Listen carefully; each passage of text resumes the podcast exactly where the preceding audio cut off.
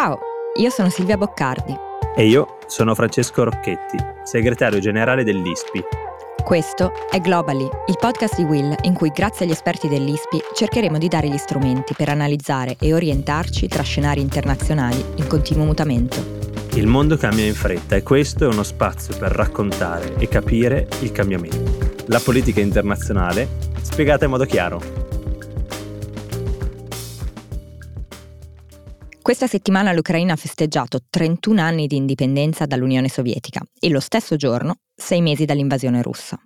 Zelensky ha avvertito che Mosca sta intensificando gli sforzi per colpire le infrastrutture civili, mentre la Russia scollega dalla rete la centrale nucleare di Zaporizhia. Si continua a combattere a est e a sud del paese, mentre l'esercito ucraino cerca di attaccare la Crimea, annessa alla Russia otto anni fa. Sei mesi da quando la Russia ha invaso il paese, la guerra non accenna a finire e soprattutto non è chiaro chi stia vincendo la guerra. Oggi ne parliamo con Aldo Ferrari, professore all'Università Ca' Foscari di Venezia e responsabile dell'Osservatorio Russia e Caucaso centrale dell'ISPI. Ciao Aldo. Buongiorno. Buongiorno. La situazione è molto sfaccettata a sei mesi dall'inizio della guerra. In questo momento, mm, diciamo, ci sono attacchi da entrambe le parti, sembra che in qualche modo l'Ucraina stia riprendendo eh, vitalità, aveva detto che avrebbe eh, portato avanti un counter-attack negli ultimi mesi e effettivamente qualcosa si è visto, però dall'altra parte sembra abbastanza stabile la situazione. Ora, come facciamo a stabilire se una parte o l'altra sta effettivamente vincendo sul campo. Ma non è così semplice perché oltre alla realtà di una guerra ci sono anche le narrative sulla guerra e queste possono essere e eh, così è in questo caso assolutamente divergenti. È chiaro che se noi pensiamo alla grande Russia che inizialmente nei primi giorni del conflitto dichiarava di voler sostanzialmente ottenere risultati importantissimi, in primo luogo la caduta sostanzialmente del governo oh, di Zelensky, della capitale. della capitale, attaccando su molti fronti. Da questo punto di vista possiamo dire che l'Ucraina è riuscita a resistere all'impatto, è ancora in piedi a distanza di sei mesi e che sì. la Russia ha dovuto oh, ridurre i propri obiettivi. Al tempo stesso si può raccontare la vicenda in maniera differente. La Russia Uh, occupa ormai circa un quarto dell'Ucraina, uh, i suoi soldati stanno avanzando lentamente ma continuano ad avanzare soprattutto nel Donbass e eh, la controffensiva ucraina annunciata per tanti mesi si è sostanzialmente risolta sinora in alcuni colpi molto ad effetto nelle retrovie russe, ma assolutamente senza conseguire un recupero di territori eh, perduti in precedenza. Diciamo che al di là delle narrative, io da storico dovessi dire forse la Russia politicamente non sta vincendo, ma militarmente sta vincendo perché obiettivamente ha conquistato vasti territori, in particolare quelli che collegano la Crimea annessa nel 2014 al Donbass e alla Russia stessa. Beh, sì, tra l'altro cambiando strategia in corso d'opera, è stata molto agile nel cambiare nel corso dei mesi la sua, la sua strategia anche sul campo, strategie di aria, di terra, di acqua. Ma eh, Aldo, se tu dovessi dire eh, eh, questi secondo te sono i, i primi sei mesi di una lunga guerra o sono gli ultimi sei mesi? ho un po' paura della tua risposta, però ecco, il, il, il, tema è chiaro. Stiamo di fronte a una guerra che durerà tanto tempo oppure no? Eh, io temo che la risposta non possa essere ottimistica, nel senso che non ci sono al momento, per quanto posso vedere, le condizioni per una rapida conclusione del conflitto. Uh, la Russia non ha raggiunto tutti i suoi obiettivi, quelli massimi probabilmente in particolare l'abbattimento del governo Zelensky sì. e l'occupazione di tutta o gran parte dell'Ucraina non li potrà raggiungere, ma mm. probabilmente ancora un passo ulteriore, vale a dire la conquista dell'intero Donbass, quindi quanto resta della mm-hmm. regione di Donetsk e probabilmente eh, anche la conquista della città di Odessa escludete in questa maniera completamente l'Ucraina dal Mar Nero con tutto ciò che ne consegue, è probabile che siano obiettivi reali della Russia ancora. L'Ucraina, è brutto dirlo, però se resiste solo grazie all'immenso appoggio economico e militare dell'Occidente. Eh, se certo. l'Occidente continuerà a spendere tutto questo denaro e anche a compromettere, soprattutto per i paesi europei, la propria economia, l'Ucraina potrà continuare a resistere e questo porterebbe a un prolungamento del conflitto in maniera, io credo, imprevedibile, perché molte previsioni sono state, si sono dimostrate sbagliate, non solo quelle della, ah, della Russia sull'immediata rapida caduta dell'Ucraina, ma anche quelle occidentali sul rapido tracollo economico e politico della Russia. Quindi la situazione attuale concretamente sembra preludere a un prolungamento lungo, anche se di difficile previsione questa durata del conflitto. Ecco, quindi mh, diciamo a sei mesi dall'inizio del conflitto ci immaginiamo che nei prossimi sei mesi comunque questo conflitto vada avanti, corretto? Eh, sì, mi sembra di sì, no Aldo? Sei mesi, forse anche di più, eh, speriamo eh. di meno. Il problema è che i conflitti possono concludersi e in, chiaramente la conclusione del conflitto è in sé qualcosa di positivo, ma bisogna anche vedere eh, in che modo si eh, concludono. La peggiore delle ipotesi che si possa immaginare allo stato attuale è quella di un tracollo completo dell'esercito ucraino e dello Stato ucraino che vanificherebbe mesi di sacrifici, di perdite, di grandi distruzioni. Quindi dipende eh, come si arriverà alla conclusione di questo conflitto. Dovessi dire eh, i timori sono molto forti da questo punto di vista anche perché eh, non sembra esserci, come posso dire, un'attività diplomatica reale e concreta volta alla conclusione di questa guerra. Infatti in questi ultimi eh, giorni il, il, maggiore finanziatore diciamo, eh, della, dell'esercito ucraino, che sono gli Stati Uniti, hanno mm, rinnovato diciamo, loro, il, loro, il, loro, impegno, il loro supporto, ehm, promettendo altri quasi 3 miliardi di eh, aiuti alla, all'esercito militare. Però ecco, negli ultimi mesi, eh, negli ultimi sei mesi ci sono stati anche se possiamo definirli dei passi avanti, ecco, eh, tra cui appunto un accordo per mettere in sicurezza perlomeno il passaggio che permette alle navi cariche di grano ucraino che è rimasto per mesi no, a, a, macerare in dei magazzini, se non quando è stato eh, rubato, però ecco queste navi eh, stanno riuscendo piano piano a lasciare i porti eh, del Mar Nero, quindi come sta andando questo, questo passaggio, questo, questa, questo passo avanti e anche mi piacerebbe sapere ce ne sono altri oltre a questo o questo è l'unico? Ma credo che questo sia l'unico passo avanti concretamente realizzatosi in questi mesi e con la mediazione interessata, furba e abile eh, di Erdogan della Turchia.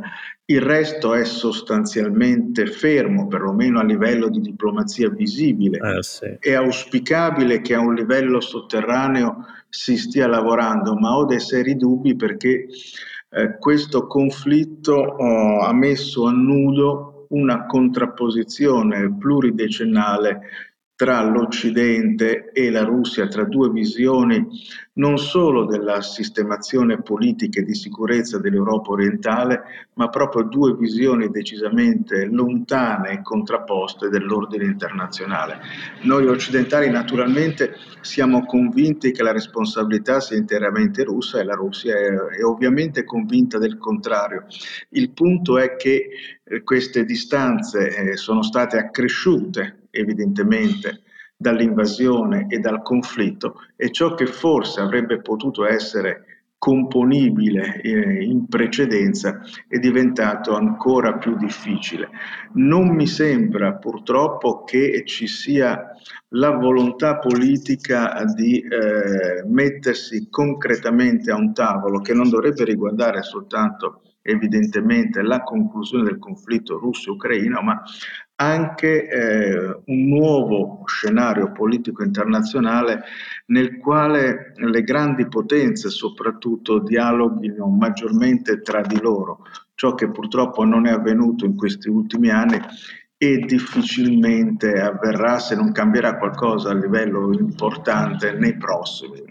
Stiamo parlando di Russia naturalmente, ma certo. pensiamo a quanto abbiamo intravisto nel, al largo delle coste cinesi. Purtroppo eh, sì. stiamo andando verso una crescente contrapposizione parlando un po' genericamente, tra l'Occidente e il resto del mondo, soprattutto quello asiatico, del quale la Russia a questo punto sembra sempre più avvicinarsi e a mio giudizio ci sarebbe bisogno di uno sforzo diplomatico veramente di lunga uh, durata, permeato di una saggezza politica che non mi sembra di vedere sicuramente non in Russia, ma mi permetto di dire neanche in Occidente.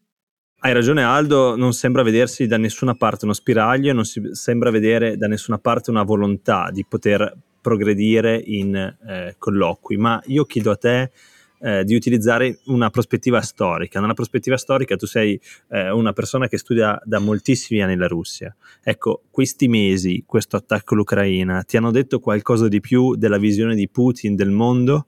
Oppure sapevamo già tutto? era già tutto più o meno scritto. Forse sapevamo già tutto, però io sino a due giorni prima dell'invasione eh, dell'Ucraina ho sperato che questo non avvenisse e l'ho sperato contro ogni logica perché ormai mm. ehm, era ben chiaro quello che stava avvenendo. Naturalmente eh, si può parlare di ciò che stava avvenendo e sta avvenendo in Russia oggi. Io però oh, mi pongo sempre eh, la questione se eh, davvero le politiche occidentali nei confronti dell'Europa orientale, dell'Ucraina e dell'espansione verso est della Nato siano state sagge e corrette. È una domanda retorica, mm. la mia risposta è no, non lo sono state. Ma ehm, questo naturalmente non giustifica l'invasione da parte della Russia di un paese confinante con tutto ciò che ne consegue. Della Russia non abbiamo appreso cose nuove, abbiamo visto all'inizio un po' di eh, dissenso, alcune migliaia di persone spesso arrestate, abbiamo visto sì. oh, pochi segnali di resistenza da parte della società civile, se non un fattore molto importante, cioè l'immigrazione temporanea, ma quanto temporanea, di numerosissimi russi calcolati in vario modo, ma si parla comunque almeno di alcune centinaia di migliaia di persone, secondo alcuni milioni, soprattutto persone giovani che hanno cercato rifugio uh, in paesi vicini, dalla Finlandia ai Baltici, certo. Georgia, all'Armenia, e questo è un segnale forte di scollamento tra il vertice e una parte del paese, soprattutto quello più giovane, se vogliamo, tra virgolette, più moderno e occidentalizzato. Però la gran parte della popolazione si è stretta intorno al proprio presidente, combatte questa guerra senza entusiasmo, anche perché gli ucraini sono veramente legatissimi alla Russia e ai russi, ah, sì. che da rapporti storico-culturali, ma anche di parentela, le famiglie miste sono innumerevoli, quindi non c'è tutto questo grande fervore patriottico, ma la Russia disciplinatamente segue il suo leader. Quindi non credo noi si abbia imparato qualcosa di sostanzialmente nuovo, però purtroppo quello che va rimarcato, e io personalmente la persona che si occupa di 40 anni della Russia e che in qualche modo amo questo paese, una persona che studia per decenni un paese e non lo ama o è un pazzo o è una spia, insomma, evidentemente.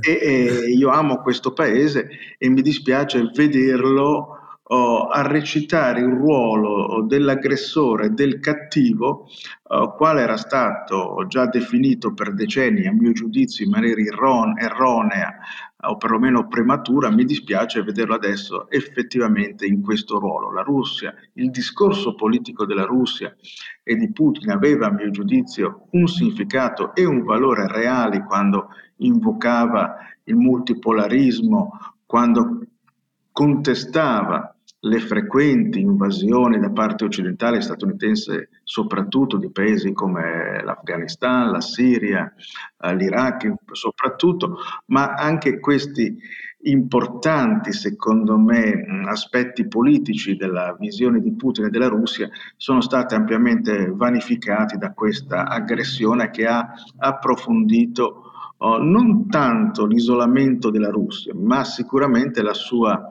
il suo allontanamento dall'Europa e dall'Occidente e di conseguenza il suo ulteriore avvicinamento alla Cina, cosa che inevitabilmente influirà notevolmente nello scenario internazionale dei prossimi anni.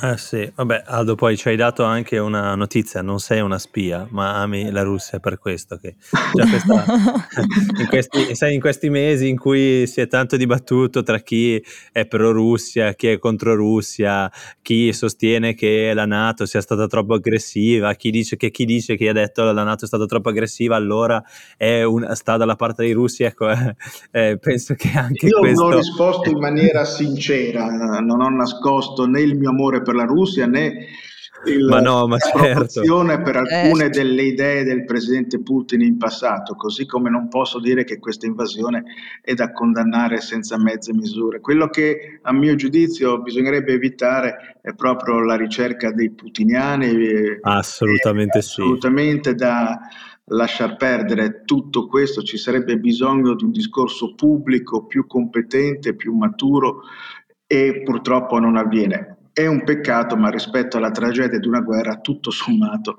sono, come posso dire, fenomeni secondari. Sì, sono d'accordo. Eh, io volevo farti per chiudere la, la, nostra diciamo, domanda da un milione di dollari, eh, che parte da un articolo pubblicato qualche giorno fa da uno dei più famosi studiosi delle relazioni internazionali, cosiddetto realisti, John Mersheimer, che la settimana scorsa ha, ha, scritto su Foreign Policy che, che stiamo sottostimando il rischio di un'escalation catastrofica, ovviamente alludendo al rischio nucleare, qualcosa di cui abbiamo parlato moltissimo nelle prime settimane di guerra, nei primi mesi, quando insomma la battaglia veramente infervorava tutti e noi eravamo molto concentrati su quella, oggi se ne parla meno è, qual è il tuo pensiero? Credi, sei d'accordo con Marsheimer oppure eh, sta un po' esagerando come spesso accade a Marsheimer? Eh? Marsheimer è, francamente è, è uno degli studiosi che approvo e apprezzo di più, anche perché ha il coraggio spesso di andare controcorrente. In questo sì. caso eh, non ho la competenza tecnica, no, faccio fatica a valutare i rischi nucleari ma eh, mi sembra che abbia ragione anche questa volta Mersheimer eh, invitando a non sottovalutare eh, la gravità di quanto sta avvenendo. Fatico a capire le conseguenze pratiche dal punto di vista sia della sicurezza che da quello energetico, non è il mio campo, ma in ogni caso è evidente che combattere accanto a una centrale nucleare è rischiosissimo ma al di là di questo, a mio giudizio, è veramente grave il rischio che si sta correndo o tenendo aperto un conflitto con una potenza nucleare eh, senza avere un disegno chiaro oh, per il futuro. Cioè questa guerra finirà mi pare che sia davvero grave la mancanza di una visione strategica da parte occidentale su ciò che dovrà esserci in futuro con la Russia, perché pensare al congelamento definitivo dei rapporti con un paese con il quale confiniamo, con il quale abbiamo secolari rapporti culturali, politici, economici, mi sembra uh, un grande errore. A mio giudizio è stato un errore creare una situazione dalla quale, per responsabilità della Russia, è scoppiata questa guerra, ma è anche un altro errore non individuare, non lavorare per una soluzione del conflitto che vada al di là della condanna della Russia e cerchi invece di reinserire la Russia nel gioco della politica internazionale europea in primo luogo. È vero Aldo, è vero, chiaro che è anche molto difficile in un momento di guerra, in un momento quindi di grande contrapposizione non solo militare ma anche di narrative come tu hai detto all'inizio e anche proprio di visione del mondo, riuscire a dialogare è uno sforzo estremo, soprattutto per chi in qualche modo appunto in una uh, visione del mondo che, come tu dici, diversa, si sente in qualche modo attaccato. Abbiamo visto paesi come la Finlandia eh, unirsi alla Nato perché eh, per paura di un nuovo attacco e quindi certo che questo non aiuta eh, il dialogo, non aiuta ad aprire dei canali che possano in futuro garantire eh, alla Russia e all'Occidente, soprattutto guardiamo all'Europa, eh, una, una, una, prospettiva, come dire, aperta, una prospettiva più aperta di oggi. Aldo, eh, noi ti ringraziamo moltissimo, credo che abbiamo fatto, abbiamo, ci siamo fatti una panoramica di questi mesi, di che cosa è andato, cosa non sta andando, anche di eh, alcune polemiche che in questi mesi sono susseguite. Eh, credo che ci sarà tempo, come ci siamo detti, ahimè, per riparlarne, quindi ci diamo un appuntamento magari tra qualche mese per fare il punto della situazione, magari ancora guardandolo ancora un pochino più da in alto, guardando un po' la, la, questo grande, come dire, grande scontro, divisione tra Occidente e Russia che tanto ha evocato e che magari la prossima volta possiamo approfondire. Silvia? Sì, grazie Aldo per averci dato queste, diciamo, questa prospettiva purtroppo non, non rosea, eh, ma sicuramente noi saremo, saremo, qui a raccontarla. Eh, grazie Fra e noi ci sentiamo tra una settimana. Molte grazie, a risentirci.